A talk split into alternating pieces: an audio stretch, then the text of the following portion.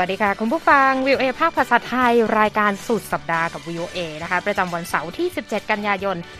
2565 ตามเวลาประเทศไทยนะคะ ซึ่งวันนี้ค่ะ มีดิฉันนิตติกาญจน์ กำลังวรรณ ร่วมด้วยคุณนพรัชชัยเฉลิมมงคล และคุณวรรษมนอุจจรินทร์ ร่วมดำเนินรายการกันวันนี้นะคะสำหรับหัวข้อข่าวที่น่าสนใจวันนี้ค่ะ มีมากมายเลยทีเดียวนะคะ โดยผู้คนต่อแถวกว่า 24 ชั่วโมง รอเคารพพระบรมศพควีนเอลิซาเบธนะคะยูเครนพบศูนย์ทรมานในพื้นที่ซึ่งยึดคืนมาจากรัสเซียได้นะคะ ผู้นำจีนออกโรงย้ำว่ารัฐบาลต้องเน้นการป้องกันกระแสโจมตีรัฐ Color Revolution นะคะสหรัฐสำรวจความเป็นไปได้ในการสร้างเงินดอลลาร์ดิจิตอล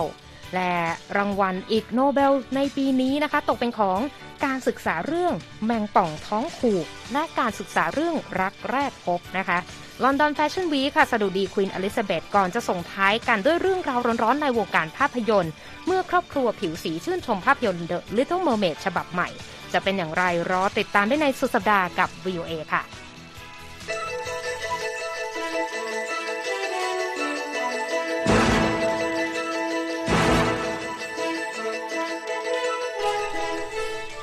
เริ่มต้นกันด้วยสถานการณ์ในยูเครนกันเลยนะคะ คุณนพรัตน์เห็นว่าตอนนี้ในที่ยูเครน เจ้าหน้าที่เนี่ยเข้าไปในพื้นที่ซึ่งยึดคืนมาจากรัสเซียแล้วนะคะ หลังปฏิบัติการยึดคืนพื้นที่ที่ดำเนินมาตั้งแต่เมื่อสัปดาห์ที่ผ่านมา ปรากฏว่าเจ้าหน้าที่ของยูเครนเนี่ยบอกว่าไปพบหลักฐานการใช้ความรุนแรงของรัสเซีย ในพื้นที่ที่มอสโกยึดครองไปก่อนหน้านี้มันเกิดอะไรขึ้นคะ ครับ มีรายงานข่าวครับคุณนิติการว่าเจ้าหน้าที่รัฐบาลยูเครนเนี่ย พบสิ่งที่เขาบอกว่าเป็นศูนย์ทรมานคือเหมือนศูนย์กลางการทรมานนะฮะเขาบอกอย่างน้อยสิบแห่งในพื้นที่ภาคตะวันออกของประเทศ ซึ่งอย่างที่คุณนิติการพูดนะครับ คือกองกำลังของกรุงเคียฟสามารถยึดคืนมาได้จากรัสเซีย แล้วก็บอกว่าคำกล่าวอ้างนี้มีออกมาหลังจากที่เมื่อเร็วๆ นี้เพิ่งบอกว่าพบสุสานหมู่ที่มีการพบศพ ประมาณ 450 ศพใกล้ๆ กับเมืองอิสยุมด้วยนะครับ มิโคลายโพโดยักซึ่งเป็นที่ปรึกษาอาวุโสของประธานาธิบดีโวโลดีเมียร์เซเลนสกี้บอกว่านี่คือหนึ่งในสุสานหมู่ที่มีการค้นพบใกล้กับเมืองอิสยุมและบอกว่าในพื้นที่ที่เคยถูกรัสเซียยึดครองไว้เนี่ยมีเหตุสยอง เหตุรุนแรง และเหตุฆาตกรรมหมู่ไปทั่วเป็นเวลานานหลายเดือนแล้วนะครับ ตอนนี้ก็องค์การสหประชาชาติบอกว่า ต้องการส่งทีมไปสืบสวนกรณีสุสานหมู่ที่เพิ่งตรวจพบได้นี้ แล้วก็จะประเมินสาเหตุของการเสียชีวิตของผู้ที่ถูกฝังนั้นด้วย ในส่วนของประธานาธิบดีโวโลดีเมียร์เซเลนสกี้ซึ่งเดินทางเยือนพื้นที่ที่ยึดคืนมาได้เมื่อวันพุธก็บอกว่ารัสเซียเป็นผู้รับผิดชอบกับสิ่งเกิดขึ้นทั้งหมด แล้วก็ระบุในคำแถลงผ่านระบบวิดีโอ เมื่อคืนวันพฤหัสบดีที่ผ่านมาตามเวลาในยูเครนนะครับบอกว่ารัสเซียเนี่ยได้ทิ้งความตายไว้เบื้องหลังทุกที่ แล้วต้องรับผิดชอบต่อทุกอย่างด้วย แล้วก็มีรายงานข่าวอ้างคำพูดของเจ้าหน้าที่ตำรวจในพื้นที่บอกว่าเหยื่อที่พบในสุสานหมู่ที่ว่าน่ะไม่เสียชีวิตด้วยการถูกยิงด้วยปืน ก็เป็นผลกระทบจากการยิงถล่มด้วยปืนใหญ่นะครับ ซึ่งทางยูเครนแล้วก็กลุ่มพันธมิตรต่างๆ ก็ออกกล่าวหาทางรัสเซียนะครับว่าเป็นผู้ก่ออาชญากรรมทั้งหมดนี้ แล้วก็รัสเซียเองก็ตาม ที่มีรายงานข่าวมาปฏิเสธว่าไม่เคยพุ่งการโจมตีไปที่พลเรือน และไม่ได้ก่ออาชญากรรมใดๆทั้งสิ้นด้วยครับค่ะหลังจากข่าวสะเทือนขวัญการค้นพบที่เกิดขึ้นเนี่ยแน่นอนว่าฝั่งยูเครนแล้วก็ชาติพันธมิตรก็มีการเคลื่อนไหวออกมา แต่ที่น่าสนใจเห็นว่ามีข่าวด้วยว่าพันธมิตรของฝั่งรัสเซียเองก็ออกมาแสดงท่าทีเกี่ยวกับเรื่องนี้ด้วยใช่ไหมคะใช่ครับอาจจะไม่ได้ถูกผูกติดกับเรื่องการค้นพบล่าสุดนี้ที่ต้องมีการพิสูจน์นะฮะแต่ว่าเป็นท่าทีของประธานนายกรัฐมนตรีนเรนทราโมดีของอินเดียที่มีการพูดกับประธานาธิบดีวลาดิเมียร์ปูติน ระหว่างการเข้าร่วมการประชุมสุดยอด Shanghai Cooperation Organization ที่อุซเบกิสถานในวันศุกร์ได้บอกว่านี่ไม่ใช่เวลาทำสงครามนะฮะรายงานข่าวบอกว่า รัสเซียเนี่ยพยายามนว่ารัสเซียไม่ได้โดดเดี่ยว เพราะยังมีพันธมิตรใกล้ชิดอย่างเช่นอินเดียกับจีนอยู่ แต่ว่านายกโมดีออกมาพูดแบบออกความเห็นนะครับ บอกว่าได้พูดแบบไปทางประธานในปูตินบอกว่า อันนี้โค้ดคำพูดมันครับว่า ผมรู้ดีว่ายุคสมัยนี้ไม่ใช่ยุคของสงคราม แล้วผมได้แจ้งต่อท่านทางโทรศัพท์เกี่ยวกับเรื่องนี้แล้ว ทางฝ่ายผู้นำรัสเซียนายข่าวบอกว่าเม้มปากนะฮะระหว่างฟังก็บรรยายจะเห็นภาพเม้มปากระหว่างฟังนายกอินเดียพูด แล้วก็กล่าวตอบบอกว่า มอสโกกำลังทำทุกอย่างเพื่อให้ยุติความขัดแย้งนี้ แล้วก็บอกว่า ผมเข้าใจถึงจุดยืนของท่านเกี่ยวความขัดแย้งในยูเครน เป็นความขัดแย้งที่ท่านกล่าวถึงเสมอ ทั้งนี้เมื่อวันพฤหัสบดีที่ผ่านมาเราก็รายงานไปแล้วว่าประธานาธิบดีปูติน ก็ได้เอ่ยปากว่าเข้าใจดีถึงความกังวลของประธานาธิบดีสีจิ้นผิงของจีนเกี่ยวกับสถานการณ์ในยูเครนนะครับแล้วก็แสดงความชื่นชมต่อผู้นำจีน บอกว่ามีบทบาทที่สมดุลในบนความขัดแย้งนี้ด้วยนะฮะค่ะอะ อีกเรื่องหนึ่งที่น่าสนใจกลับไปที่สถานการณ์ยูเครนกันต่อ เพราะว่าหลังจากปฏิบัติการในการยึดคืนพื้นที่ต่างๆ ในหลายพื้นที่ของยูเครนเนี่ยตอนนี้มีความคืบหน้ายังไงบ้างในการขับไล่รัสเซียเพื่อที่จะยึดพื้นที่ของยูเครนกลับคืนมาบ้างค่ะเขาบอกว่าการต่อสู้เนี่ยก็ยังดำเนินต่อไปนะครับ ที่บริเวณพื้นที่เมืองลูแกนส์ที่มอสโกยึดครองได้ระยะหนึ่งอยู่นะฮะโดยเจ้าหน้าที่ทางการของลูแกนส์เนี่ยซึ่งเป็นส่วนที่สับสน รัสเซียบอกว่าการโจมตีเนี่ยทำให้มีอายการสูงสุดของตัวพื้นที่แล้วก็รองเสียชีวิตไป แล้วก็เขาบอกเมืองใกล้ๆกันชื่อเมืองเบอร์เจียนทางภาคใต้ของยูเครนก็มีการเสียชีวิตของอผู้ที่อยู่ในพื้นที่จากการ โจมตีของฝั่งรัฐบาลยูเครนด้วยในส่วนของแคว้นเคอร์ซอนเราเคยรายงานไปแล้วทางใต้ของของยูเครนด้วยกันก็บอกมีการยกระดับการโจมตีใส่กันด้วย หลังจากยูเครนอ้างว่าเพิ่งยึดเพิ่งยึดพื้นที่คืนกลับมาได้ในช่วงสองสามวันที่ผ่านมานะครับ ตอนนี้ทางกรุงเคียฟอ้างว่าสามารถยึดพื้นที่ในภาคตะวันออกและภาคใต้ของรัสเซีย เอ้ยของตัวเองที่รัสเซียยึดครองไปเนี่ยกลับมาได้กว่า 7,800 ตารางกิโลเมตรแล้วนะฮะ แต่มีคำความเห็นของเยนส์สโตลเทนเบิร์กเลขาธิการนาโต้บอกว่า แม้ว่าการลุกกลับของยูเครนดูจะมีประสิทธิภาพสูงอยู่ แต่นี่ไม่ได้สัญญาณที่จะบอกว่าสงครามที่ดำเนินมาหลายเดือนนี้ใกล้จะถึงจุดสิ้นสุดแล้ว และเตือนทุกฝ่ายเนี่ยเตรียมรับอยู่กันนานๆด้วยนะครับอืมก็เป็นประเด็นที่น่าสนใจนะคะ แล้วก็แน่นอนว่าพลวัตในเรื่องของสงครามยังคงมีการเปลี่ยนแปลงดำเนินต่อไปต่อเนื่อง และ ความช่วยเหลือจากนานาประเทศโดยเฉพาะชาติตะวันตกก็ยังคงหลั่งไหลเข้าไปในยูเครนด้วย แต่ฝั่งสหรัฐเนี่ยมีการส่งความช่วยเหลือเพิ่มเติมไปให้ยูเครนด้วยใช่ไหมคะใช่ครับ มีรายงานว่าประธานาธิบดีโจไบเดนก็เพิ่งอนุมัติความช่วยเหลือมูลค่า 600 ล้านดอลลาร์ในรูปของอาวุธนะครับเป็นความช่วยเหลือครั้งที่ 21 จากกระทรวงกลาโหมสหรัฐในรูปของอาวุธยุทโธปกรณ์อันนี้เป็นข้อมูลจากทำเนียบข่าวนะครับ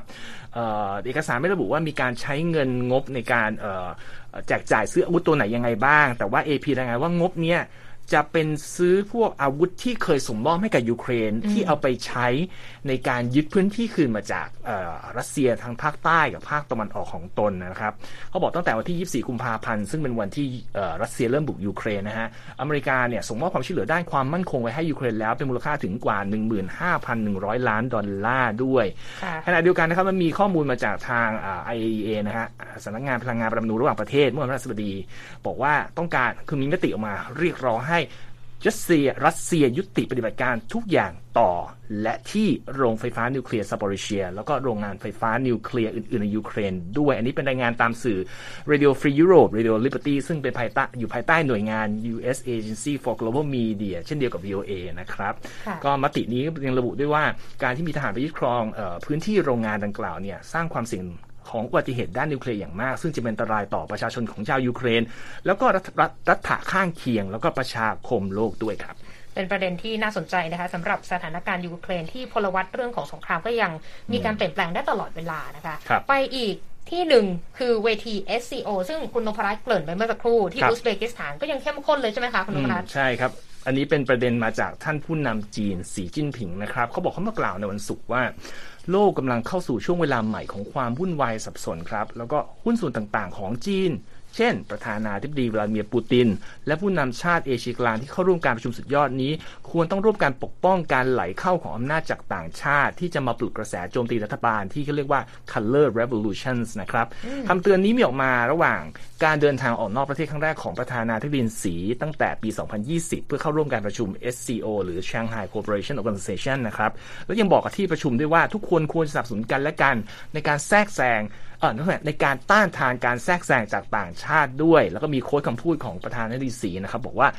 เราควรสนับสนุนความพยายามของกันและกัน เพื่อป้องกันความมั่นคง และผลประโยชน์จากการพัฒนาการต่างๆ รวมทั้งป้องกันอำนาจภายนอก ไม่เข้ามาจุดประกายต่อต้านรัฐบาลหรือว่า color revolutions และร่วมกันคัดค้านการแทรกแซงกิจการภายในของประเทศอื่น ไม่ว่าจะใช้ข้ออ้างใดๆก็ตามด้วยนะครับ คุณนพรัตน์ประเด็นนี้น่าสนใจคำว่า color revolutions อยากให้คุณนพรัตน์ช่วยขยายความนิดนึงคือถ้าแปลงตรงบอกว่าปฏิวัติสีฟังแล้วก็งงนะฮะแต่ว่ามันเป็นคำที่เขาบอกว่าสื่อทั่วโลกใช้มาระยะหนึ่งแล้ว เพื่อพูดถึงการเคลื่อนไหวต่อต้านรัฐบาล ผู้ปกครองประเทศ ที่มีจุดประสงค์จะนำมา ซึ่งการเปลี่ยนแปลงตัวรัฐบาลของประเทศ อดีตสมาชิกสหภาพโซเวียต รวมถึงจีนด้วยนั่นคือเป็นนิยามที่ใช้เฉพาะในพื้นที่หนึ่งเท่านั้นนะครับของโลกครับ ก็ยังเป็นประเด็นที่ยังต้องติดตามนะคะ ขยับกันไปที่รอบรั้วที่กรุงลอนดอนกันต่อ คุณวัสมนมีอัปเดตบรรยากาศในกรุงลอนดอนด้วยใช่ไหมคะตอนนี้ ใช่ค่ะ ตอนนี้นะคะ คนที่ต่อแถว ต่อแถวเพื่อรอเคารพพระบรมศพของสมเด็จพระราชินีนาถเอลิซาเบธที่ 2 ค่ะ ตอนนี้ต้องต่อคิว รอยาวกว่า 24 ชั่วโมงแล้วคุณอิธิการค่ะเพราะว่าตอนนี้นะคะ ก็คือว่ามีผู้ที่ต้องการที่จะเคารพพระบรมศพของคุณเอลิซาเบธเยอะมากตอนจนทางการอังกฤษเนี่ยต้องประกาศขอให้ประชาชนระงับการต่อคิวเนี่ยเป็นช่วงระยะเวลาหนึ่ง คือมีการระงับการต่อคิวเมื่อช่วงวันศุกร์แต่ว่ายังไงก็ตามค่ะ ก็คือได้มีการเปิดให้กลับมาต่อคิวอีกครั้งหนึ่งแต่ว่าทางรัฐบาลก็เตือนค่ะว่า ถ้าใครจะมาต่อคิวต้องเจอหนึ่งต้องต่อคิวอ่านานกว่า 24 ชั่วโมงอันนี้ความเป็นไปได้ เพราะว่าตอนนี้เนี่ยคิวจากอ่าสวนนะคะเซาท์วาร์กพาร์คเนี่ยมาจนถึงอาคารรัฐสภาที่เป็นที่ที่อ่าพระบรมศพของควีนเอลิซาเบธเอลิซาเบธตอนนี้ก็คืออ่าอยู่เนี่ยมีระยะทาง 8 กิโลเมตรแล้วค่ะโอ้โหแล้วก็อย่างที่สองที่ผู้ที่ต้องการที่จะมาเคารพพระบรมศพต้องเจอก็คือ อุณหภูมิที่ลดต่ำลงในช่วงกลางคืนค่ะ แต่ถึงค่ะอย่างนั้นเองเนี่ยก็คือคิวก็ยังเรียกว่ายังยาวอยู่ โอ้ก็ถือว่าทุกคนประสบนิกรในอังกฤษก็เรียกว่าหลั่งไหลมาทั่วทุกสารทิศเลยเนาะแล้ววันนี้ตามหน้าข่าวในสหรัฐเนี่ยก็มีการถ่ายภาพวิดีโอออหือของคนดังในวงการฟุตบอลใช่แล้วด้วยใช่ไหมค่ะคุณวัชมนใช่ค่ะ ก็แน่นอนว่าเป็นเดวิดเบคแฮมค่ะ เป็นอ่าอดีตซุปเปอร์สตาร์อ่า ฟุตบอลชื่อดังค่ะ ก็เป็นหนึ่งในผู้คนที่ต่อคิวรอ ที่จะเคารพพระบรมศพของควีนอลิซาเบธเช่นกันค่ะ โดยเดวิดเบคแฮมนะคะ เข้าคิวรอกว่า 10 ชั่วโมงค่ะ ก่อนที่จะได้เข้าเฝ้าเพื่อถวายความอาลัยก็เบคแฮมก็กล่าวนะคะ ว่าอังกฤษโชคดีที่ได้พระราชินีนาถมาทรงนำประเทศด้วยความเมตตากรุณาทำให้ชาวอังกฤษรู้สึกปลอดภัย แล้วก็ควีนอลิซาเบธค่ะ ทรงเป็นบุคคลพิเศษที่ไม่ใช่แค่คนอังกฤษเท่านั้น แต่ว่าทั่วโลกเนี่ยก็จะคิดถึงพระองค์ด้วยค่ะแต่ค่ะ แต่ว่ายังไงก็ตามค่ะอ่านอกจากข่าวเรื่องของความละการเคารพพระบรมศพเนี่ยอีกเรื่องหนึ่งที่เรียกได้ว่าเป็นเรื่องค่อนข้างตึงเครียดเหมือนกันนะระหว่างอังกฤษกับจีนค่ะค่ะก็คือว่าทางสื่ออเมริกัน Politico ค่ะ รายงานว่าคณะผู้แทนจากจีนเนี่ยถูกห้ามเข้าเวสต์มินสเตอร์ฮอลล์ซึ่งเป็นสถานที่ที่มีพระบรมศพของอาคุณเอลิซาเบธที่สองค่ะ ทางนี้นะคะทางทูตจีนเนี่ยถูกอังกฤษข้ามเข้าในอาคารรัฐสภาเป็นเวลาหนึ่งปีค่ะ หลังจากที่จีนประกาศลงโทษสมาชิกสภาอังกฤษ 7 คนเนื่องจากสมาชิกสภาอังกฤษจำนวนดังกล่าวเนี่ยได้วิจารณ์การปฏิบัติของจีนต่อชาวอุยกูร์ค่ะ ในเขตปกครองตัวเองซินเจียงค่ะ ทั้งนี้นะคะ ทางการของอังกฤษเนี่ยไม่ได้ให้ความเห็นต่อกรณีดังกล่าวโดยทันทีค่ะ แต่ว่าทางโฆษกกระทรวงการต่างประเทศจีนก็ระบุว่าเธอยังไม่เห็นรายงานข่าวจากทางสหรัฐดังกล่าว แต่ว่าระบุว่าอังกฤษค่ะ ก็ควรปฏิบัติตามระเบียบทางการทูตและมารยาทในการต้อนรับแขกอย่างเหมาะสมค่ะ ทั้งนี้นะคะ ก็คาดว่าคณะผู้แทนจากจีนค่ะ จะเข้าร่วมพระราชพิธีพระบรมศพของอดีตพระประมุขอังกฤษพระองค์นี้นะคะ ในวันจันทร์ แต่อย่างไรก็ตามค่ะยังไม่เป็นที่เปิดเผยว่าแขกที่เข้าร่วมเนี่ยจะมีใครบ้าง แล้วก็ยังไม่เป็นที่ชัดเจนค่ะว่า จีนจะส่งใครเข้าร่วมพิธีค่ะ ค่ะ ซึ่งทางเอ่อสำนักพระราชวังของอังกฤษก็มีการเปิดเผยข้อมูลว่าคร่าวๆ ก็คือจะมีบุคคลสำคัญระดับโลกรวมถึงผู้นำโลกมาร่วมงานเอ่อพระราชพิธีพระบรมศพในยมากถึง 2,000 คนกันเลยครับทีเดียวนะคะในวันค่ะที่ 19 กันยายนที่จะมาถึงนี้นะคะค่ะเอาล่ะส่งท้ายในช่วงนี้นะคะขคยัรับบไปที่ประเด็นในสหรัฐกันบ้างคุณนพรัตน์ความเคลื่อนไหวของฝั่งกระทรวงยุติธรรมสหรัฐที่พยายามจะตรวจสอบเอกสารที่ยึดมาจากบ้านพักของอดีตประธานาธิบดีโดนัลด์ทรัมป์อืมรู้คบสึกว่าจะมีแรงสกัดที่แบบเบรกเอียดกันเลยใช่ไหมคะ ใใช่ฮะ ก็เหมือนกับเจอตอนะครับ ก็คือผู้พิพากษารัฐบาลกลางของสหรัฐออกคำตัดสินมาสั่งห้าม ไม่ให้กระทรวงยุติธรรม เดินหน้าตรวจสอบเอกสารลับที่ยึดมาได้จากบ้านพักของอดีตประธานาธิบดีโดนัลด์ทรัมป์ในรัฐฟลอริดาตามรายงานของรอยเตอร์นะครับ โดยผู้พิพากษาท่านนี้ชื่อไอรีนแคนนอนยังได้แต่งตั้งผู้พิพากษาเขตอาวุโสชื่อเรมอนเดียรีให้เป็นบุคคลที่ 3 เพื่อทำหน้าที่ตรวจสอบรายการเอกสารต่าง ๆ ที่ สำนักงานสืบสวนกลางของสหรัฐหรือ FBI ยึดมาได้นะครับ เพื่อหาเอกสารสำคัญส่วนบุคคลของอดีตผู้นำสหรัฐ และดึงออกมา เพื่อจะไม่ให้ทีมสอบสวนกลางเนี่ยนำเข้าไปใช้ในการพิจารณาคดีที่สืบสวน คดีอาญาที่ดำเนินการนี้อยู่นะครับค่ะก่อนหน้านี้ทางกระทรวงยุติธรรมได้ประกาศว่าถ้าหากผู้พิพากษาแคนนอนมีคำตัดสินที่ไม่ได้รับคำขอตรวจสอบเอกสารที่ยึดมากระทรวงก็จะอุทธรณ์ทันที แต่ยังไม่ได้อุทธรณ์นะฮะว่าจะอุทธรณ์แล้วบอกด้วยว่าจะหาทางสกัดไม่ให้ผู้พิพากษาเดียรี่ที่มาทำหน้าที่อนุญาโตตุลาการอิสระ ไม่ให้ทำการคัดกรองเอกสารลับๆ ซึ่งเขาบอกเอกสารลับนี้มีอยู่ประมาณร้อยแผ่น ซึ่งอยู่ในเอกสารทั้งหมด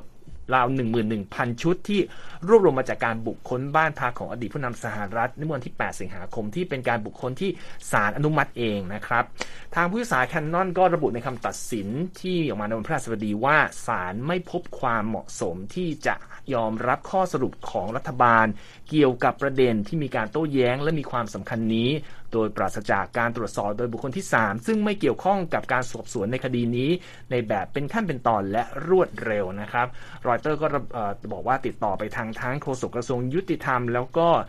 ทนายของอดีตประธานาธิบดีทรัมป์แต่ก็ไม่รับการตอบกลับมาขณะที่จะทำรายงานนี้ครับเรื่องนี้น่าสนใจนะคะ เพราะว่าคำตัดสินของผู้พิพากษารายนี้เนี่ยอาจจะส่งผลกระทบกับกระบวนการสืบสวนของกระทรวงยุติธรรม ให้มันยุ่งยากขึ้นไปอีกนะ เพราะว่าการแต่งตั้งบุคคลที่ 3 ในฐานะ special master เพื่อมาตรวจสอบเอกสารต่างๆเนี่ยมีผลก็คือจะเป็นการไปดึงเอกสารบางส่วนออกมาแม่อายการเห็นในการพิจารณาสำหรับการดำเนินคดีอาญาต่ออดีตผู้นำสาระได้ด้วย ทางผู้พิพากษาคันนอกก็กล่าวเมื่อวันพระสัปดีว่าจะสั่งให้ผู้พิพากษาเดรี่จัดลำดับความสำคัญในการตรวจสอบเอกสารด้วยการดูเอกสารลับก่อน แล้วก็สรุปทบทวนเอกสารทั้งหมดภายในวันที่ 30 พฤศจิกายนนี้นะคะแล้วค่ะคุณกำลังรับฟังสุดสัปดาห์กับวิวเอนะคะ ช่วงหน้าคุณนพรัตน์กับคุณวัชมนจะไม่ไปไหนนะคะ ยังมีข่าวธุรกิจข่าววิทยาศาสตร์แล้วก็ข่าวบันเทิงให้ได้อัปเดตกันด้วยค่ะ ครับค่ะ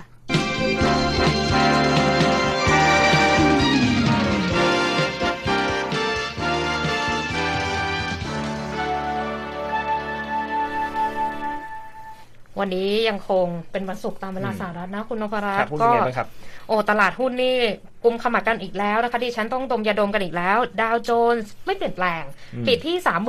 3822 จุด แต่แนสแ ด็ก ปิดลบ 104 จุดค่ะที่ 11,448 จุด S&P ปิดลบ 28 จุดที่ 3,873 จุด ราคาทองคำบวกขึ้นมา 0.43%ปิดที่ 1,684 ดอลลาร์กับอีก 50 เซนต์ต่อออนซ์ แต่เห็นว่าข่าวคราวนี้ในเมืองไทยบอกว่า ทองลงแล้วนะก็ต้องจ่อซื้อกันเพราะว่าต่ำกว่า 30,000 บาทต่อบาททองคำมาแล้วนะแต่ว่าที่น่าสนใจตอนนี้เราอาจจะต้องไปเล็งเรื่องการลงทุนสกุลเงินดิจิตอลกันบ้างนะ เพราะว่าคณะทำงานของประธานาธิบดีโจไบเดนค่ะก็ขยับเข้าใกล้การพัฒนาสกุลเงินดิจิตอลแบบดอลลาร์ดิจิตอลแล้ว ซึ่งจะช่วยเสริมบทบาทของอเมริกาในระบบการเงินโลกขึ้นไปอีกตามรายงานของ AP นะคะ โดยในวันศุกร์ทำเนียบขาวบอกว่าหลังจากที่ผู้นำสหรัฐลงนามคำสั่งฝ่ายบริหารไปเมื่อเดือนมีนาคมก็มีการสั่งงานให้หน่วยงานต่างๆเนี่ยมีการทำการศึกษาเพิ่มเติม ถึงหนทางในการควบคุมสินทรัพย์ดิจิทัลแล้วก็มีรายงานออกมาประมาณ9 ฉบับ แล้วจะมีเพิ่มเติมอีกนะคะ ที่จะศึกษาเรื่องของผลกระทบต่อสกุลเงินดิจิทัลต่อตลาดการเงินโลก ประเด็นเรื่องสิ่งแวดล้อมเรื่องนวัตกรรมที่จะเกิดขึ้นรวมถึงองค์ประกอบต่างๆ ในระบบเศรษฐกิจ ที่จะมาพร้อมกับสกุลเงินดิจิทัลนี้นะคะ ทางรัฐมนตรีคลังสหรัฐเนี่ยออกคำแนะนำว่าจริงๆแล้วสหรัฐควรที่จะกำหนดนโยบายขั้นสูง แล้วก็กรอบการทำงานสำหรับสกุลเงินดอลลาร์ดิจิทัลของธนาคารกลางสหรัฐ หรือ CBDC นะคะแล้วก็บอกว่าตอนนี้ระบบการใช้ใช้จ่ายสกุลเงินแบบดั้งเดิมของเราที่มีอยู่ก็ยังล่าช้าแล้วก็ยังมีต้นทุนสูงอีกนะคะเอาล่ะไปที่เรื่องราววิทยาศาสตร์กันบ้าง หลายคนอาจจะตื่นเต้นกับรางวัลโนเบล แต่ว่า VOA เนี่ยอัปเดตทุกปีนะ อีกโนเบล คุณนิติการไม่ต้องตื่นเต้นมากเพราะไปเร็วมากเลยหายใจหน้าหายใจเล่าเล่าเล่าดิฉันอยากจะอัปเดตมากคือตื่นเต้นมากนะคะ มีการศึกษาต่างๆ ที่เอาออกมาแล้วก็ทำให้เรารู้สึกว้าวแล้วก็มีความขำกันบ้างในบางช็อตนะ คือนี่เป็นปีที่ 32 แล้วนะคุณนพรัตน์ที่งานประกาศรางวัลอีกโนเบลนะมีขึ้นแบบออนไลน์ แต่นี่คือเขาปีที่ 3 แล้วที่ต้องจัดออนไลน์เพราะโควิดระบาด ทีนี้ ทางกลุ่ม Annals of Improbable Research ของมหาวิทยาลัยฮาร์วาร์ดเขามอบรางวัลนนี้แบบ 10 รางวัล เป็นแนวขำๆเรียกเสียงฮาแล้วก็มีการกระตุ้นความคิด เพราะว่าการทำรางวัลล้อเลียนโนเบลเนี่ยเป็นการสร้างสีสันให้กับวงการวิทยาศาสตร์ แล้วก็คนที่ติดตามข่าวสารบ้านเมืองก็จะมีความรู้สึกว่าอุ๊ยเป็นเรื่องที่ฉันไม่เอาเลยนะ แล้วก็คนที่ได้รับรางวัลนี่คือเก๋มากนะ นอกจากจะได้รับการประกาศกิตติคุณแล้วนะ รับเงินรางวัลเป็นเงินรางวัลทิปคือสิบล้านล้านดอลลาร์ซิมบับเวและอาจจะเป็นแบงก์ปลอมบ้านเราอาจจะเรียกแบงก์กาโมอะไรประมาณนี้เราจะนึกถึงอีกคำหนึ่งมากกว่ารับเงินทิปนะคุณนพรัตน์ทีนี้เราก็จะมีตัวอย่างว่าการศึกษาอะไรบ้างที่ได้รับรางวัลในปีนี้ อันแรกคือการศึกษาเกี่ยวกับวิถีของเป็ดน้อย ที่ว่ายน้ำตามคุณแม่เป็ด อันเนี้ยเป็นการศึกษามาจากแฟรงค์ฟิชอาจารย์ด้านชีววิทยา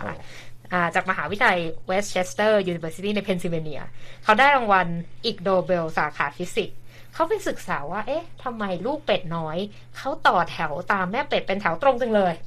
ปรากฏว่าข้อสรุปคือมันเป็นเรื่องราวของการประหยัดพลังงานนะฟังแล้วดูอาจจะนึกไม่ออกว่าประหยัดประหยัดพลังงานคืออะไร มันเป็นลักษณะของการต่อเรียงแถวของนักวิ่ง หรือว่านักปั่นจักรยาน ถ้าคุณมีโอกาสดู Tour de France เนี่ยคุณก็จะเห็นว่า เอ๊ะทำไมในช่วงที่ปั่นทางไกลบางสนาม เขาต้องมาต่อแถวเรียงกัน นั่นคือช่วงเวลาของการ reserve ประหยัดพลังงานของผู้เข้าแข่งขันอืมเพื่อที่จะสามารถที่จะไปในระยะทางไกลขึ้น ซึ่งอาจารย์ท่านเนี้ยเขาบอกว่านี่แหละ ฟันธงเลยบอกว่าการต่อแถวของเป็ดน้อยตามหลังคุณแม่ นั่นคือไอเดียเดียวกันและจะบอกว่าเออเป็นการที่ Tour de France copy ลูกเป็ดเลยไม่รู้ใครกลับใครนะอืมอะขณะที่อาจารย์ฟิชเอง ซึ่งนามสกุลเขาก็พ้องมากเลย คือเขาเนี่ยมีความเชี่ยวชาญนะคุณเชี่ยวชาญในเรื่องการศึกษาการว่ายน้ำของสัตว์ต่างๆ แล้วเขาก็ต้องแบ่งรางวัลร่วมกับเอ่อนักวิจัยจากมหาวิทยาลัยในสกอตแลนด์ที่ไปศึกษาว่าลูกเป็ดว่ายน้ำตามเป็ดเป็นแถวเหมือนกันอืมอ่า ก็แบ่งกันไปคนละครึ่ง ทีนี้ มาที่เรื่องที่เราสองคนและสามคนอาจจะสนอกสนใจค่ะเรื่องของความรักอ๋ออืมนี่มีนักวิจัยคนหนึ่งเขาได้รางวัลนะ Ig Nobel เกี่ยวกับเรื่องของ Applied Cardiology Eliska Prochazkova นะคะ เขาใช้ชีวิตรักของตัวเองอะมาทำเป็นการศึกษาอืมเขาบอกว่ามันไม่ยากเลยนะ ที่จะ swipe right เปิดมือถือมาแล้วก็ไถ swipe right ตลอด เจอคนที่ใช่ในการเดท แต่ปัญหาคือพอเจอหน้าจริงแล้วมันไม่ spark อะอืมทำยังไง เขาก็เลยทำการศึกษาคือจับคนน่ะมานัดบอร์ดกัน แล้วก็ตรวจขึ้นหัวใจดูปฏิกิริยาทางร่างกายซะเลยโอ้ปรากฏว่าอัตราการเต้นของหัวใจคู่เดทที่เขาเห็นแล้วสปาร์กแล้วสนใจกันและกันเนี่ยจะเต้นหัวใจเนี่ยจะเต้นในจังหวะตรงกันเฮ้ยไม่ได้ร้องเพลงนะคะอ่าคือมันเป็นหลักฐานทางการศึกษาที่อาจจะบอกว่า รักครั้งแรก รักแรกพบเนี่ย มันอาจจะถูกวัดได้ทางวิทยาศาสตร์นะคุณโอ้ทีนี้ทางโปรคัสโควาเนี่ยเขาก็ติ่งทายนะ ว่ามันก็แล้วแต่นะ ว่าเราจะนิยามความรักว่าอย่างไรนะคุณวัตมนค่ะแต่เขาบอกว่าสิ่งที่ค้นพบในการวิจัยก็คือว่า คนเนี่ยจะสามารถเลือกได้เลยว่าโอ้ยฉันจะเดทกับใครได้อย่างรวดเร็วภายในระยะเวลา 2 วินาทีแรกของการเดทซึ่งปรากฏว่าผู้ร่วมการวิจัยเนี่ยก็แบบมีไอเดียที่ซับซ้อนมากเกี่ยวกับบุคคลที่นั่งอยู่ตรงหน้าในการนัดบอร์ดซะแล้วอืมสรุปว่าไม่ใช่แค่ว่าหัวใจเต้นแรงหน้าแดงทุกที แต่ต้องอืมตรงกันด้วยนะไอ้เพลงนี้เราไม่เป็นเรียกนะโอ้โหนี่คุณร้องมาเป็นเพลงแล้วนะคุณนพรัตน์ทีนี้ท้ายที่สุดที่เราเกริ่นเอาไว้ก็คือ การศึกษาเกี่ยวกับแมงป่อง คืออันเนี้ยเป็นไอเดียที่ดิฉันก็ยังงงอเห็นยู่หัวคือข้อแล้วงงฮะคือการหาคู่ของแมงป่องที่ท้องผูกเนี่ยมันจะปกติเหมือนแมงป่องปกติไหม อันนี้คือการศึกษาที่ได้รับรางวัลอีกโนเบลสาขาชีววิทยาอืมเขาเอ่อเป็นกลุ่มทีมวิจัยในบราซิล บอกว่าภาวะท้องผูกเนี่ยจะทำลายโอกาสในการหาคู่ของแมงป่องหรือเปล่า แล้วปรากฏว่าเขาก็เลยศึกษา เพราะว่าธรรมชาติของแมงป่องชนิดหนึ่งในอเมริกาใต้เนี่ยเขาต้องทิ้งหางตัวเองไปในภาวะกระบวนการสลัดหางเวลาเจอผู้ล่าแล้วเขาต้องแบบ ทิ้งหางตัวเอง ซึ่งเขาจะทำให้ระบบย่อยอาหารของเขาเนี่ยเสียหายทำให้ต้องท้องผูกไปตลอดชีวิตโอ้แต่ว่าทีมวิจัยเขายืนยันนะคะว่า ยังจะสามารถหาคู่และมีลูกได้เพียงแต่ สมรรถภาพอาจจะลดลงไปในระยะยาว จริงๆ ไม่ใช่แค่แต่แมงป่องที่ทิ้งหางนี่จิ้งจกก็ทิ้งนี่ ใช่ แต่เขาไม่แต่อันนี้เขาศึกษาเออแมงป่องไงคุณโอเคโอเคอ้าวไม่แน่เมืองไทยอืมเผื่อได้ Ig Nobel นะดิฉันก็ว่าทั้งหลายเออโอเคไปที่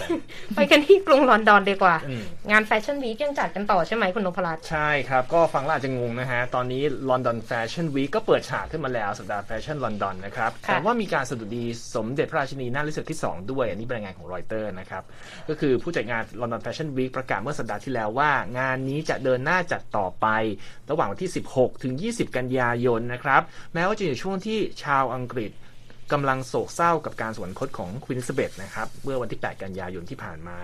แต่ว่าทางผู้จัดก็ตกลงที่จะยกเลิกปาร์ตี้รื่นเริงทั้งหมด และยกเลิกการจัดแสดงแฟชั่นในวันจันทร์ ซึ่งจะตรงกับวันพระราชพิธีพระบรมศพด้วยนะครับค่ะทีนี้ London Fashion Week ที่เริ่มต้นในวันศุกร์นี้ก็เขาบอกว่าเริ่มต้นที่การเดินแบบในชุดสีดำล้วน และมีการให้นางแบบถือพระบรมฉายาลักษณ์ของควีน l ิซาเบธออกมาด้วย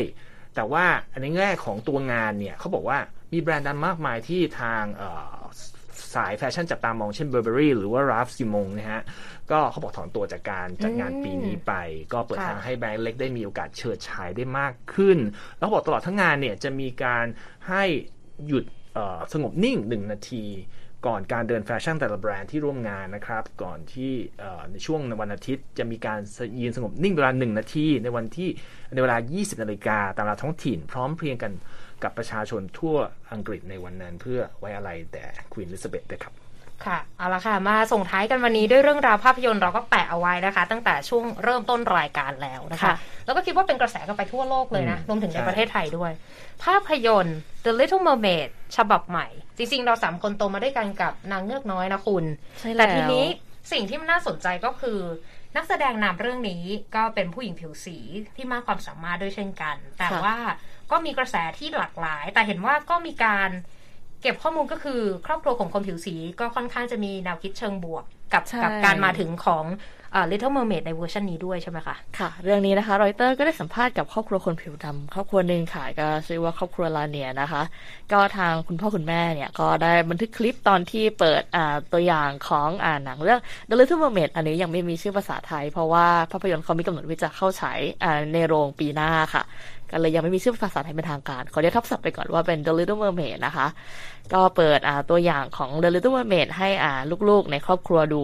ทันทีที่อ่าน้องๆ เนี่ยได้เห็นคลิปก็ตะโกนดีใจใหญ่เลยบอกว่า เธอมีผิวดำก็คือพูดถึงอ่า Halle Bailey ค่ะ ที่เขาอ่ารับบทนำเป็นแอเรียลในภาพยนตร์เรื่องดังกล่าวนะคะ ก็ Halle Bailey ค่ะ ก็เป็นนักร้องสาวชาวอเมริกัน เธอก็มีผิวดำแล้วก็นอกจากเรื่องของสีผิวของเธอแล้วเนี่ย เรื่องของทรงผมของเธอ ก็เรียกได้ว่าเป็นการสื่อถึงอัตลักษณ์ของคนผิวดำได้เช่นกัน เพราะว่าตัวของ Halle Bailey เองเนี่ย ตัวจริงเขาก็ไว้ผมทรง dreadlock อ่าซึ่งเป็นสิ่งทรงผมที่เป็นอัตลักษณ์ของคนผิวดำในเรื่องของ The Little Mermaid เนี่ย เธอก็ยังเก็บทรงผม dreadlock นี้ไว้อยู่แต่เป็นทรงผม dreadlock สีแดง อันซึ่งอันนี้ก็คล้ายกับต้นของต้นฉบับค่ะ ที่แอเรียลต้นฉบับเนี่ยเขาก็มีผมสีแดงค่ะทางครอบครัวลาเนียนะคะ ก็ได้เผยแพร่อ่าท่าทางดีใจของลูกๆในอินสตาแกรมเพื่อแสดงความยินดีค่ะ ต่อการที่มีคนผิวดำเนี่ย ได้รับบทนำในภาพยนตร์อ่าเรื่อง The Little Mermaid ที่เรียกได้ว่าเป็นภาพยนตร์คลาสสิกของทางดิสนีย์เลยค่ะ ครอบครัวลาเนียรู้สึกว่าพอเขาได้เห็นอ่าตัวอย่างของภาพยนตร์เรื่องนี้แล้ว ก็รู้สึกว่าพวกเขามีตัวตนจากอ่าภาพยนตร์ฉบับใหม่นี้นะคะ ถึงภาพยนตร์ดังกล่าวเนี่ยจะทำให้เกิดกระแสเหยียดเชื้อชาติด้วยเช่นกันคราวนี้ทางรอยเตอร์ก็ได้พูดคุยกับลูกๆในครอบครัวของลาเนียค่ะ ก็ถามแมดิสันลาเนียนะคะ ลูกสาววัย11 ปี ก็บอกว่าครอบครัวของเธอรู้สึกทั้งแปลกใจ แล้วก็ตื่นเต้นมากเลย แล้วก็ยังดีใจด้วยค่ะ ที่ภาพยนตร์เรื่องนี้เนี่ยก็จะได้เข้าฉายในโรง แล้วก็แมคเคนซี่นะคะลูกสาวอีกคนนึงบอกว่าเธอดีใจที่นางเงือกมีผิวดำค่ะเนื่องจากว่าการที่มีเจ้าหญิงหรือเจ้าชายที่ดูเหมือนเด็กๆ เนี่ยก็เป็นสิ่งที่ดีต่อผู้ชมที่เป็นเด็กๆอยู่แล้วทางด้านคุณพ่อนะคะชันนอน ก็คุณพ่อเองเนี่ยก็เป็นเจ้าของพอดแคสต์หรืออ่า ชื่อว่า Daddy Duty ค่ะ ก็เป็นช่องที่นำเสนอเกี่ยวกับหน้าที่ของคุณพ่อก็บอกว่าภาพยนตร์เรื่องนี้เนี่ยนับได้ว่าเป็นก้าวที่ยิ่งใหญ่ของดิสนีย์เลยทีเดียว แต่ว่ายังไงนะคะ ก็ยังต้องมีการเพิ่มความหลากหลายเนี่ยในอุตสาหกรรมบันเทิง แล้วก็ตามสถานที่ทำงานมากขึ้นค่ะ ทางด้านชันดราลาเนียนะคะ คุณแม่ของเด็กๆค่ะ ก็บอกว่าเป็นเรื่องที่ดีที่ได้เห็นเจ้าหญิงดิสนีย์มีสีผิวต่างๆค่ะ เพราะว่าก่อนหน้านี้เนี่ยเราก็อาจจะเห็นเจ้าหญิงที่มีสีผิวต่างๆไม่มากในภาพยนตร์ของดิสนีย์ก็ถ้ายกตัวอย่างก็อย่างเช่น เจ้าหญิงเทียนานะคะ จากเรื่อง Princess and the Frog หรือว่าเขามีชื่อภาษาไทยว่าเรื่องมหัศจรรย์มนรักเจ้าชายกบ แล้วก็เจ้าหญิงจัสมินจากเรื่องอลาดินที่ทุกคนก็รู้จักกันดีค่ะ ก็สองเรื่องนี้เป็นตัวอย่างค่ะของอตัวแทนของเจ้าหญิงที่มีผิวสีในอาจักรวาลของดิสนีย์ค่ะ ก็เป็นเรียกว่าเป็นการเคลื่อนไหวที่น่าสนใจนะ เพราะว่าต้นฉบับที่เราดูมาตั้งแต่เด็กจนโตก็คือเราก็จะเห็นนางเงือกในลักษณะที่ผิวขาวแล้วก็มีผมแดงใช่ค่ะแต่แล้วก็ตามเราก็ต้องดูว่าสังคมที่เปลี่ยนแปลงไปเนี่ยการมีตัวตนของผู้คนหลากหลายเชื้อชาติเนี่ยก็เป็นเรื่องที่บริษัทต่างๆ ค่ายหนัง หรือว่าค่ายการ์ตูนแอนิเมชันต่างๆก็ต้องนำมาพิจารณาในสมการของการผลิตผลงานของเขาในอนาคตมากขึ้นด้วย มันก็จะกลายเป็นโจทย์ให้คนมานั่งถกเถียงกันอย่างนี้นะครับว่าชอบหรือชอบอย่างไรเหตุผลต่างคนต่างมี แต่ก็ถ้าดูที่ความบันเทิงอะคือ Halle Bailey เนี่ย ก็คือร้องเพลงเก่ง ใช่ แล้วเราก็อาจจะแค่แบบต้องลบหน้าแอเรียลในการ์ตูนไปหน่อยนึง แล้วก็ดูตัวเนื้อเรื่อง ซึ่งก็รอดูอยู่เหมือนกันว่าจะค่ะก็ต้องดูเรื่องของการตีโจทย์ของภาพยนตร์ที่จะมาถึงในปีหน้าเนาะเราก็รอติดตามกันนะคะเอาละค่ะวันนี้ก็ครบถ้วนนะคะ ทั้งสาระแล้วก็บันเทิงนะคะ ในรายการสุดสัปดาห์กับวิวเอนะคะ วันนี้ดิฉันนีที่การกำลังวันคุณนพรัตน์ชัยเฉลิมมงคลและคุณวัสมนอุจรินต้องลาไปก่อน สวัสดีค่ะ สวัสดีค่ะ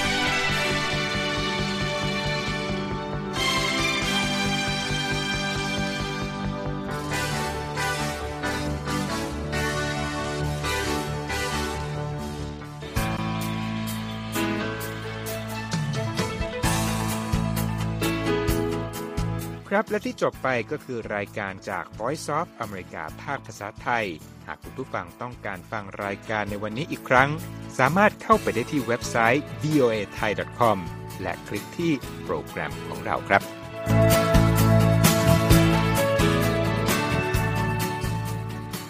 และถ้ามีเวลาว่างเสาร์อาทิตย์ อย่าลืมแวะมาฟังสุดสัปดาห์กับ VOA เช้าวันเสาร์ซึ่งเราจะมีคุยกันบันเทิงสำหรับหนังใหม่ประจำสัปดาห์ กับภาษาอังกฤษสำนวนอเมริกันทุกเช้าวันอาทิตย์ตามเวลาในประเทศไทย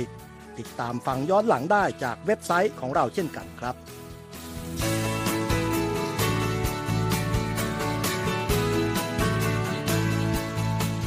และสำหรับคุณผู้ฟังที่ชอบเรียนรู้ภาษาอังกฤษ